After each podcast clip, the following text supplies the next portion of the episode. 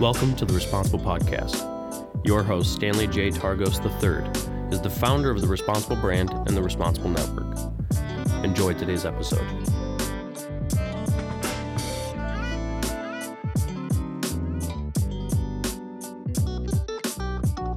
Hello, everybody, and welcome back to the Responsible Brand. This is Stanley Targos here today to talk about the questions we need to ask. And at the Responsible Brand, you might remember, we are the company and we're the culture and the people that are bringing responsibility back to financial education, to the financial decisions, actually bringing financial fluency to our everyday lives. This is a place that you can come and get some real answers, some real solutions, some real strategies. And of course, every once in a while, we get a little passionate, a little excited, we get a little uh, overwhelmed by the information and tend to speak a little faster, but we're going to try and keep it on a good level today because these are some serious questions that everyone needs to ask. And the reason that I'm able to talk about these questions and make it relevant is because I actually talk to families almost every day. I still talk to families every day in, in a capacity as a coach or a consultant or a success coach, someone who's living and breathing and speaking everything that we're doing.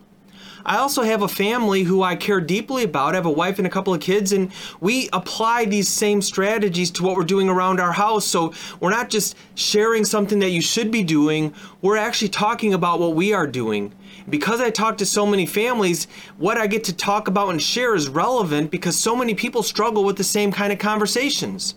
And the questions that we need to ask is a great topic. It's a great concept because so many families and so many people who are very educated, very successful, might have a million dollars in the bank, might be self-managing because they trust themselves more than they trust an advisor, or because they're being frugal and they don't want to pay a fee. And I get all that. I'm not here to discount how you do it or why you do it. Regardless of who's managing your economy, we should ask certain questions. And the questions change based on the age of the person. If you remember, we help families who are just getting started. We call it the Responsible Launch. If you're right out of college and you're just learning how to manage your checkbook and get money deposited every two weeks for the first time, and it's more than just fast food money, it's real money to you, thirty, forty, fifty, sixty thousand a year, whatever the number is, it doesn't matter. The questions that you need to ask are different than the questions that someone who's in their sixties needs to ask. But there's some commonalities that happen along the way that if we don't ask the basic questions, we might never get to the right place where we want to get to. We ne- we might never achieve the destination for where we need to be. So let's start by asking some good questions. So here's some questions that we need to ask. When do you want to retire? Well, people give me answers like, I never want to retire. I want to work till the day I die. Well, I love that answer. That means you're passionate about what you do. That means you love what you do. But let's ask the question differently. Would you do it if you didn't get paid for it? That's a different question, isn't it? I love what I do too. But I guess the question that I'm asking about retiring is, when do you no longer want to work because you need the money? When are your buckets full? And you could say, if I don't work, my lifestyle and the people I care about's lifestyle is not in jeopardy of being lost. See, that's a good question. Retirement's not a factor of age, it's a factor of income, it's a factor of assets, it's a factor of strategy. It's a factor of implementing what you've been working for and working towards. So I meet a twenty-three-year-old, they don't have to work until they're sixty-five. They don't have to work till they're seventy. I can I can provide a strategy for most people in a twenty to twenty-five year window. I have a lot of people who I met in their thirties who are retiring in their late fifties because I asked the right question. You see, everyone else wants to tell you, you need to have two million dollars, three million dollars, four million dollars in your retirement account so that you can retire. You need to be over the age of fifty-nine and a half because that's when you can access your money. You need to be at least sixty-seven because that's when you can turn on Social Security. You need to be at least seventy-two and a half because that's when you get required minimum distributions. Well, those are all byproducts. Those are all symptoms. Those are all sidebar conversations that don't really impact the true conversation of when do you want to retire? When do you want to not work because you don't need the money? So the question is, when do you want to retire? And I can take someone who's fifty-eight years old, who just paid for college and paid off their home, or they might have a mortgage, or they just refinanced their home, but the retirement account's not full. And we could put a strategy in place that gives you options in a ten to twelve year window. I can take someone who's fifty or forty-five to fifty and give them a twelve to fifteen year window. twenty years or twenty-five years almost should be a guarantee, almost. Because you never know what's going to happen. Life happens. So when I ask people, whether they're twenty-three, thirty-three, or sixty-three, what do you currently have saved? What's currently in your retirement account?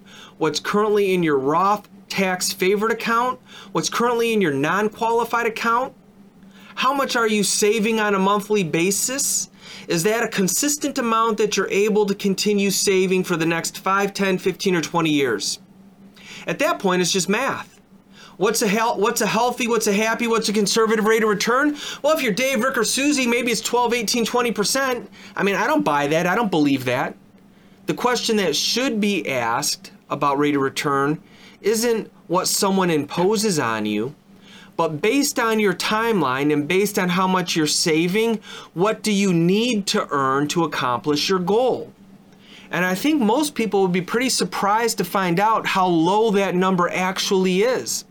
If you've got fifteen to twenty years and you're able to save a decent amount every month, you might be able to earn five and a half or six and a quarter percent or seven percent every year and accomplish the goal that you want to accomplish. So you don't need to chase twelve or fourteen. People who chase twelve or fourteen or eighteen percent are in panic mode. They've talked to somebody who's instilled fear in them and said, you've got five years left to retire. You need to either save one hundred percent of what you make or earn a lot higher rate of return. In order to do that, are you willing to take the risk to accomplish your goal? Well, I don't want you to take a risk to accomplish your goal because I can't control that risk. And I don't want to have your future at risk on something that we can't control. So the question is, based on the timeline and based on how much you're saving, what rate of return do you need to earn? And if you don't need to earn twelve or fourteen or eighteen, then let's be comfortable with a conservative return that helps us accomplish our goals. And if we want to get crazy and do more, let's set a different bucket of money aside that's the quote gamble unquote bucket that you can go chase sexy rates of return with. But if you lose it all, it doesn't impact your big picture. So when we talk about rate of return, if you've got a smaller time horizon and you've come through some financial trauma and you've got a short window until you're ready to retire and your nest egg is shrunk, then let's scale back what your expectations are so that we're not repeating the cycle and creating more pain in the future because you think the only solution is to earn a higher rate of return. Let's be responsible about it and responsible towards you, your family, your goals, your outcomes, your desires. Let's not cause more pain because we don't believe there's solutions and options for us just because we haven't saved efficiently, we've come through trauma, and we've got a short time horizon. So let's be wise with the decisions. So what's the current balance? What rate of return do you need to earn? What rate of return would you like to earn? And everybody out there in the traditional financial world is going to tell you, based on your risk tolerance, you should be moderate, conservative, high risk. Based on your age, you should be high risk because you got so many years to make up losses. Those are great industry-driven or product-driven or sales-driven conversations. I'm interested in a responsible strategy built around you and your family, which gives you different outcomes than what you might expect to find by Googling solutions. The next question we need to ask is, what's your ideal emergency fund? Have you ever thought about that? If you woke up the day you retired and had X amount in the bank that wasn't designed to work hard, it's not your racehorse money, it's not your fun money, it's not your lifestyle money, it's not your kid's birthday present or Christmas present money, it's not what you give to the church in your tithe, it's money that's there just for emergencies. And everyone's got a different expectation for what they think they need. I need six months of income, I need this, I need that. Those are great benchmarks, but what number helps you feel comfortable and sleep at night? Is it thirty thousand, fifty thousand, one hundred thousand? What number gives you the comfort to know that no matter what you come across, you've got enough money in the bank to handle it? Of course, I'd love to have a million dollars too. So let's pick a number that makes sense for what we need, but let's make it realistic as well. But I think forty to fifty to sixty thousand dollars that's sitting in an account that's only there for emergencies is probably reasonable. I love a hundred thousand because that might give you the ability to sustain two emergencies back to back in short order. But in the last ten or fifteen years, outside of buying a house, how many times have you stroked a check for more than ten grand? It gives you choices and options and flexibility. More importantly, it gives you the comfort to know that if something happens, you're prepared for it.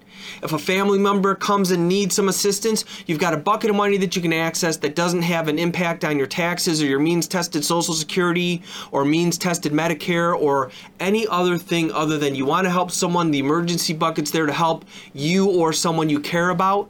Use it. It's not there to earn a twelve percent rate of return or four percent rate of return. I don't lose sleep if my emergency fund is earning one percent. My emergency fund is designed to be there. It's designed to give liquidity and I have access to it. I have other dollars that work hard for me. So what's your emergency fund? What's your ideal emergency fund? And how do we get there? We're going to talk about that in another podcast. It's called eighteen to twenty-four months, and it's how you structure that, build it, and take care of it once so you don't have to do it every five or seven years. Next question that we need to ask when we're planning for our future is, do you plan on living in your current home forever? I heard people say, I'm paying my house off, I'm paying my house off, I'm going to have my house paid off. That's awesome. How long are you going to live there? Three more years, and then I'm going to sell it and move. Well, why would you take good dollars today and put them on a mortgage that you're going to sell the house with? You don't get more for your house if it's paid off when you sell it, do you? I don't think so. But the most important thing is, if you're going to live there forever, does it make sense to pay your house off? It might. But it depends on some other buckets. Is your retirement bucket fully funded? Is your emergency bucket fully funded? Is your long-term health care bucket fully funded? Is your kids' college fund bucket fully funded? Is your tax-free bucket fully funded? Is your tax-favored bucket fully funded? If it is, then pay your house off. But if you're paying your house off aggressively and you're going to move in the next five to ten years and buy another house, why would you do that? Doesn't it make more sense to have control over your cash today? Does anyone remember two thousand seven, eight, nine, and ten? What happened to the values of houses in those years? I think they went down. If you paid your house off and you had a three hundred thousand dollar house and you paid it off and the housing market toppled and your house was now worth one hundred fifty thousand dollars, you lost one hundred fifty thousand dollars that you would have had control over had you not paid your house off. So when we ask questions, we ask questions not only to be, we're not being irresponsible about paying more interest. We're being responsible for what's important to you and making sure that you have control over the cash when you're ready to make a decision so you can make the decision based on what you have control over, not what the market dic- dictates in your life. It's fascinating to think how many people are so emotional about paying their house off and they're going to move in three years or five years. How many people are so emotional about paying their house off, but they're not even investing in a Roth or a four oh one k? How many people are so emotional about paying their house off and they got three grand in savings and emergency fund total? Doesn't make sense, does it? But it's a good question. How long do you plan on living at your current home? Is it a forever home? If it's a forever home and you're able to get a, a manageable rate of return or interest rate in mortgage payment, maybe it makes sense to let the money that can work harder work harder so it's not sitting in your house earning zero. I mean, is the only way to not have a mortgage payment to pay your house off? It's a great question. I'm gonna let you think about that. The answer is no. It's not. What if you were able to take your your money and, and earn five point one five percent in a guaranteed scenario for seven years? The money that you're earning might make the payment for the next seven years. And you still have control over your cash. What if you had a, a stream of income that paid you enough money to make your mortgage payment, when the mortgage payment is completely done, turns into lifestyle for you and your family? See, there's other ways to make that payment without just, there's other ways to be payment free without paying the house off.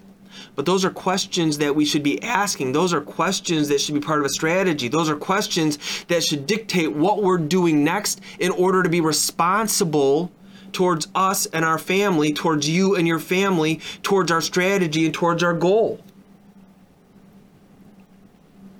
Next question is, how much income after tax do you think you need to live on?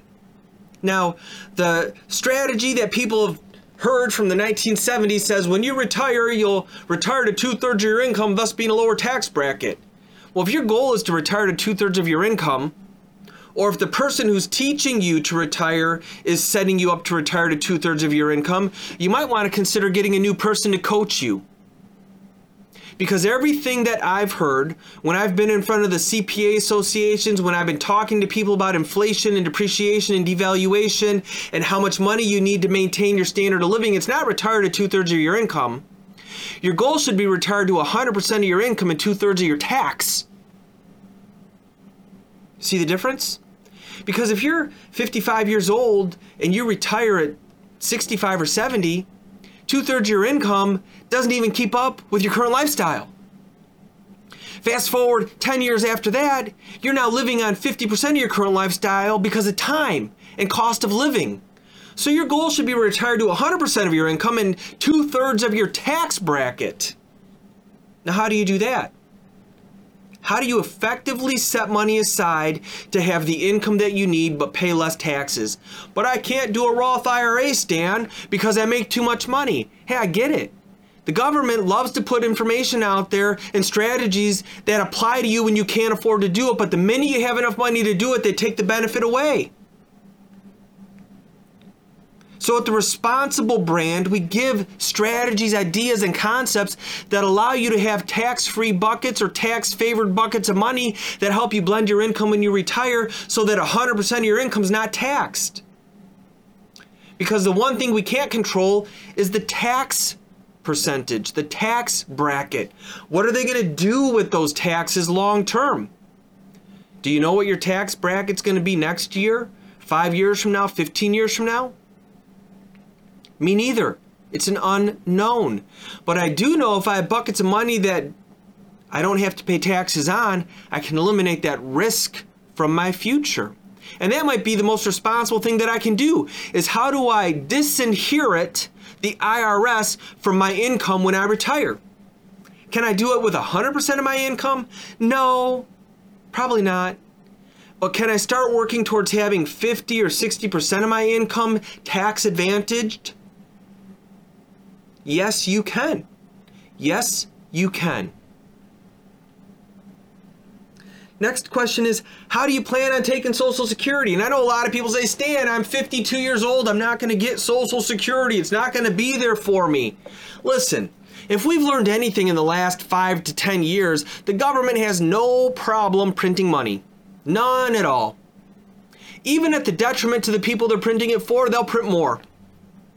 So are you going to get Social Security? My gut says probably. Will it be the exact same as it is today? Probably not, because they're going to pretend to be responsible and means test it or reduce it based on your age. But you'll probably get something. And how you take that has an impact on how your lifestyle is long term. The benefit of Social Security is it comes currently with a cost of living adjustment.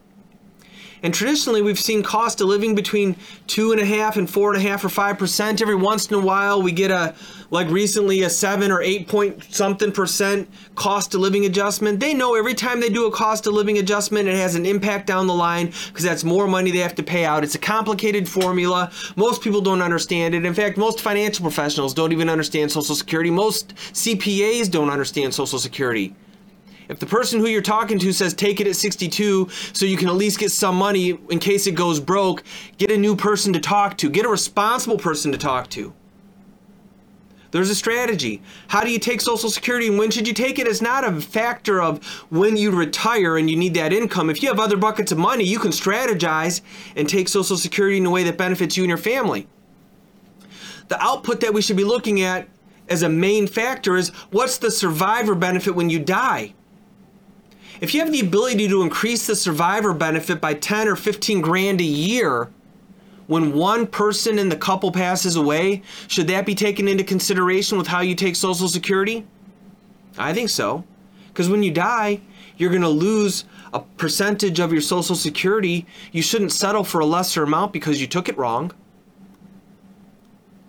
It's an opportunity cost that you pay for not being aware because you didn't ask the right question. Now we're educating and showing families how to ask the right questions.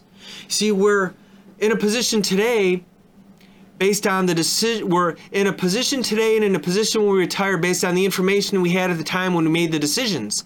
But at the Responsible Brand, if we give you better information to make better decisions, you might have a more bright or shiny future. You might be able to protect more of your lifestyle moving forward because you're learning the responsible way to make decisions financially, which has been lacking for the last three or four decades from our whole country and the whole education system.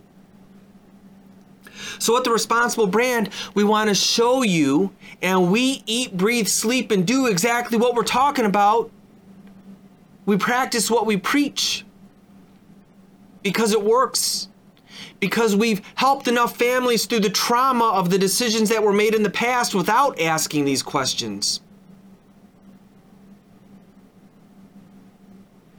So how do you plan on paying for unfunded future health care?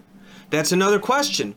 Well, people say, I've got a Medicare, Medicaid specialist. I've got someone who's going to show me how to take my Medicare Part A, Part B, Part C, Part D, Part whatever. That is a great question, but that's not an unfunded future health care cost. That's your Medicare payment. Unfunded health care is the last five years that you're alive, how do you pay for your life needs? And seventy to eighty percent of the people that we talk to are going to need some form of in-home care or nursing home care the last five years that they're alive. A majority of the people are not prepared for it. So we talked about building an emergency fund, we talked about tax savings, we talked about Social Security, and people say, the longer I live, I'm not going to need any money because I'm not traveling. My house is paid for. I don't have expenses. I'm not buying new cars. Yeah, unfortunately, there's this thing called taking care of your health that's more expensive than all those things almost combined. And the cost of healthcare is not getting any less. And it's not going to get any less the older you get. The older you get, the more you need. The more you need, the higher the cost. The higher the cost, the more you dwindle your savings and your lifestyle money to take care of it. So the last five years that you live, if you need to spend eight, twelve, fourteen thousand dollars a month for two to three years, do you have the ability to do it without affecting the surviving spouse's lifestyle? I get it.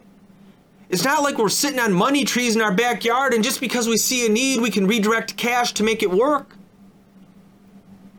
But we also can't not pay attention to what's happening with the people around us and prepare for it so we're not a burden to, the, to our families. See, the last three to five years that you live, say, well, I'm, I'm not, bury me in the backyard, the Archie Bunker, Archie Bunker way of living. And if you don't know who Archie Bunker is, look it up.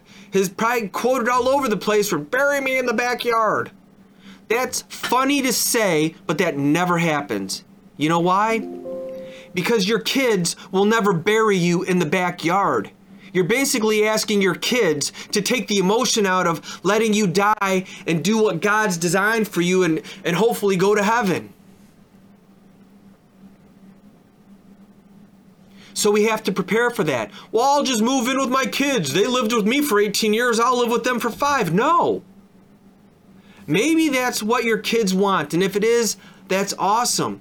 But if your kids are getting ready to pay for their kids' college, they're trying to service their debt, they had to go back to school for the master's program, they're just coming off of being unemployed, they might not have the financial resources to help you even though they have the desire to do so. So how do you plan for that? If you haven't asked your financial professional, how am I prepared for the last five years that I live when I need to drop a quarter million to half a million dollars on healthcare? Where's that money coming from?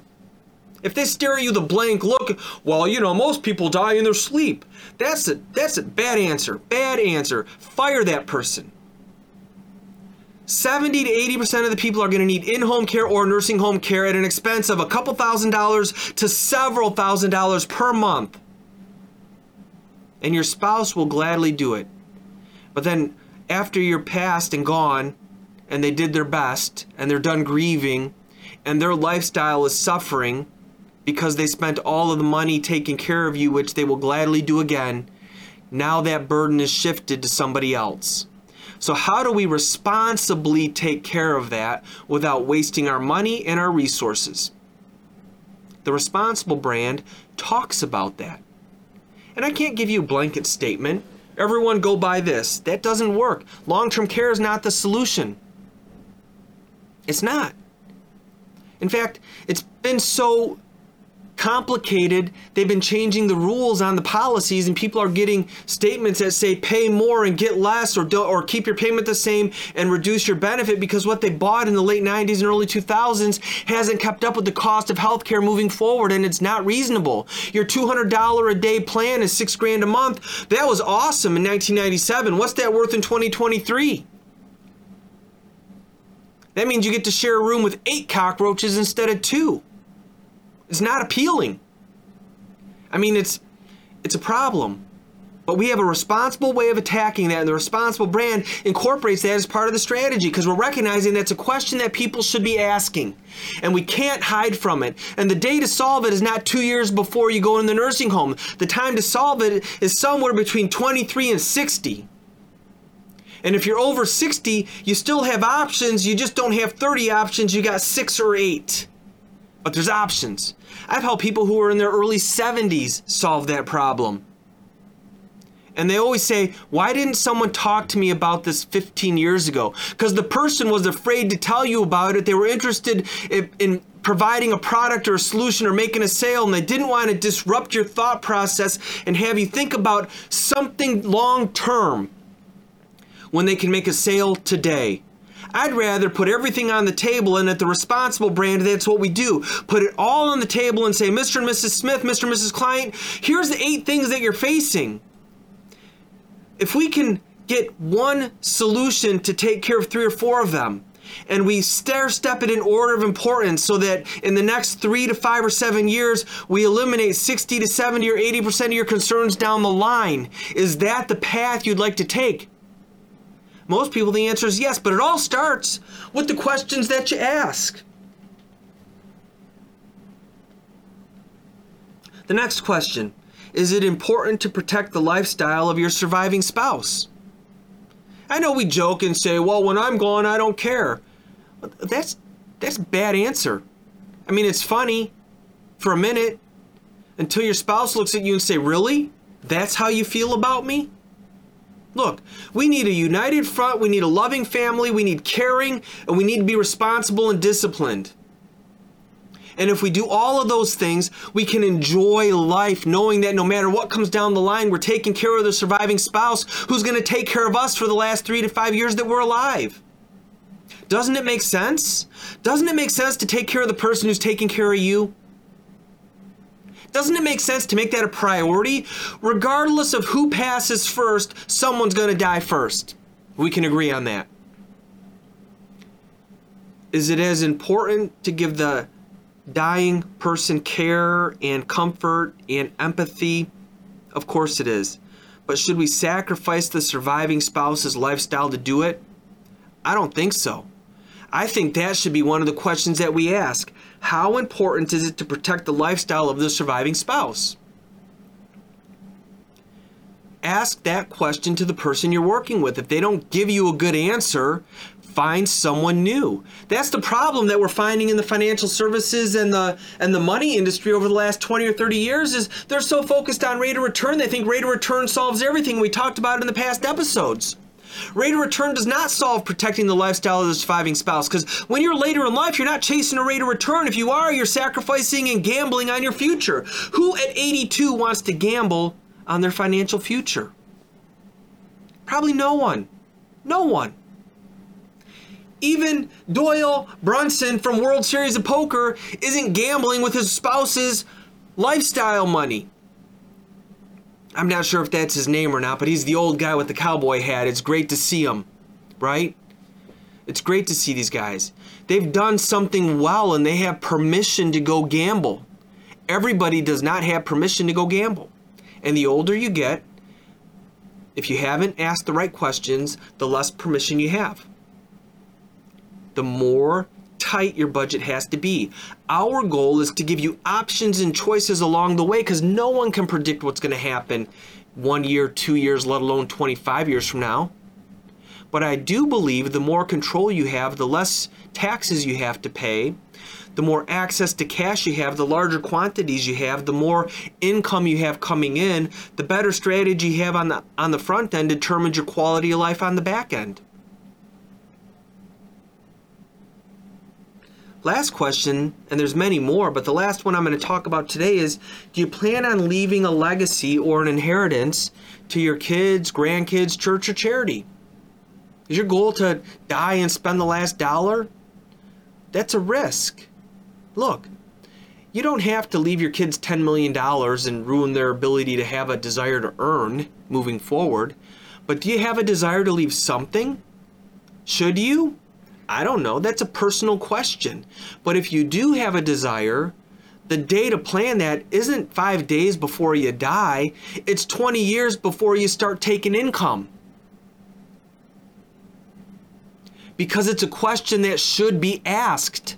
And the question isn't as you're forty-five or fifty-five or sixty years old and you're just coming out of financial trauma saying, how much money do you want to leave your kids and grandkids? You're thinking, I want to figure out how to make the mortgage payment this month, buy a new car, pay off my parent loans that I just got done getting my last kid through college. I want to figure out how to build my emergency fund, have a savings account, do a Roth I R A, take advantage of the match on my four oh one k. And you're asking me about a legacy? Well, listen, here's the real question. If you could leave a legacy without affecting your lifestyle during retirement, would you do it? That's the question. If you could leave a legacy without affecting your lifestyle during retirement, would you do it? For most people, the answer is yes. Does it mean you have to? No, it means you have control.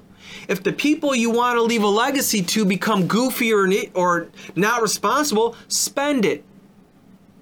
But here's what I found. This is my experience, and I've met with thousands of families over the last couple of years, and many families who are in their late seventies and early eighties. Here's what I find.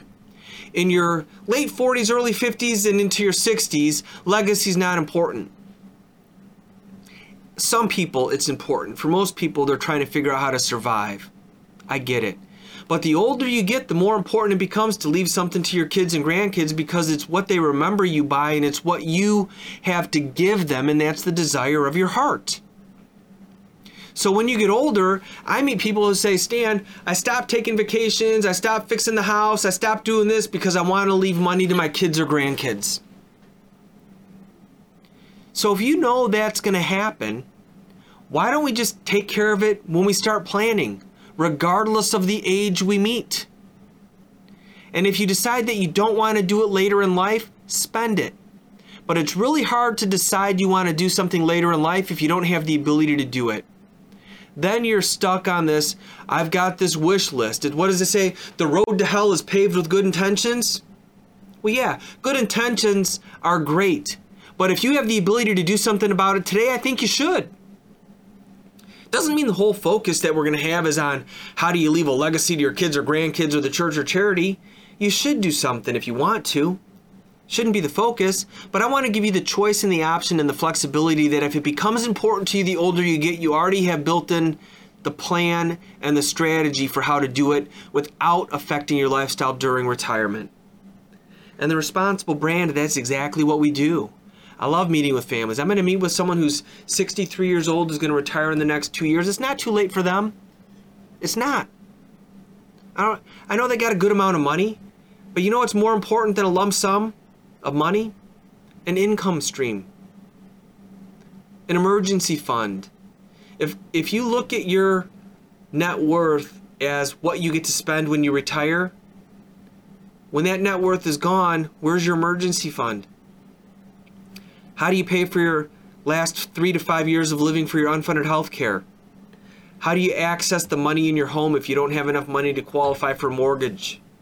What if you need to move and a reverse mortgage isn't the right fit? What if you need to go back to work because you didn't plan the right way? I retired too early. I retired too late. What if your health changes? All the what ifs. Those are the questions that can be answered if we start with the foundational questions that we just talked about. So I love what we do. I hope I hope this hit you with some good questions that you can go think about, ponder. If you don't have a responsible brand person you're working with, reach out to us. Ask us your questions. We'll give you some answers. But I hope you follow us, like us, share us with other people who need this information. I hope this impacted you in a positive way. I hope that we're able to share information that makes your future better, brighter, and more predictable. And most importantly, I hope you have a great day, and God bless you.